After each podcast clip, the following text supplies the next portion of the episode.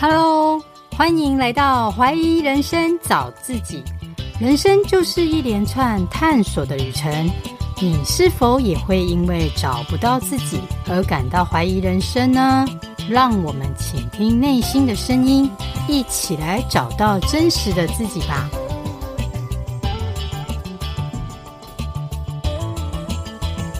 大家好，我是 Carol。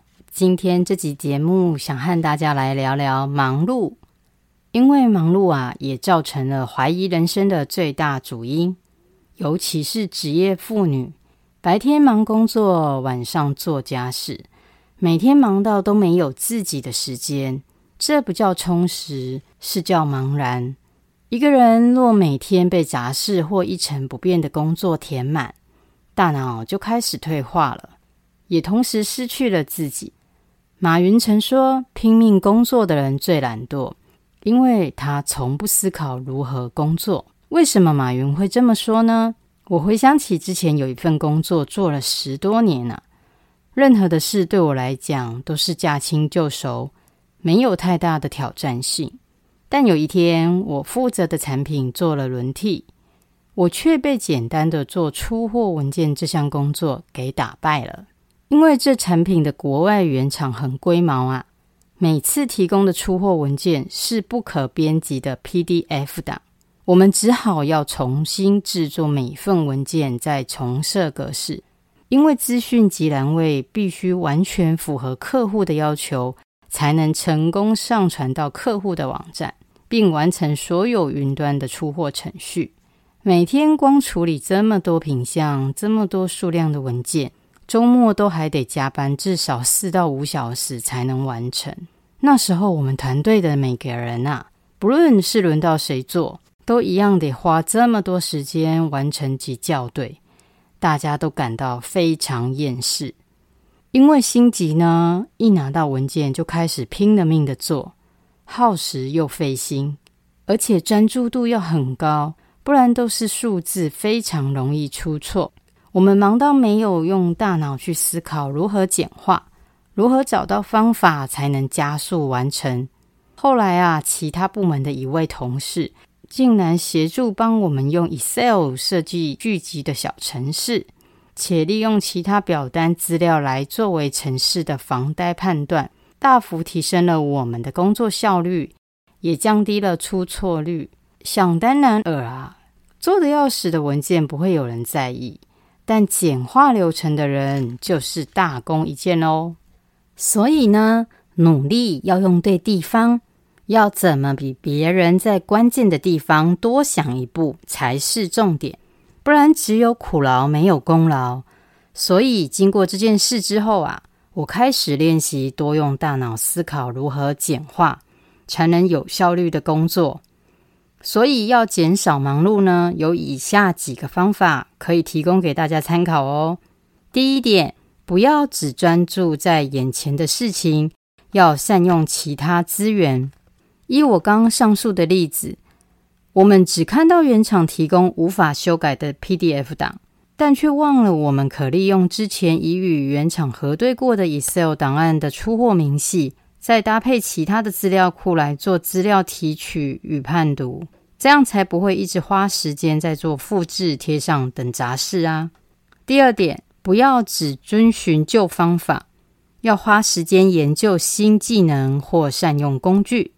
我刚刚上面的例子呢，其实 Excel 的功能非常强大，认真研究的话，写个聚集小程式就会有串联的功能。所以想要进步，不能只做简单的事，要学可以改善的方法，并善用工具。千万不要一直走老路，然后还在期望事情会有改善的一天。只有改变思维，事情才会好转。就像是做家事也一样哦。例如要打扫三层楼的房子，你是用扫把扫，还是用吸尘器比较快呢？答案一定是吸尘器的。第三点。决定优先顺序，专心做好一件事。事情一多的时候，我们有时候会同时做好几件事情，认为这样每件事情都有一点进度是好的。但分心做很多事，容易出错。什么都做等于什么都做不好，反而安排好优先顺序，专注于一次做好一件事，更会有效率哦。这就是慢就是快的道理。第四点，懂得分工。有些人以为把自己搞得很忙碌啊，就是不可或缺的人才。其实这只是自我感觉良好而已。反而懂得分工，不要把事情全部揽在身上的人才是达人。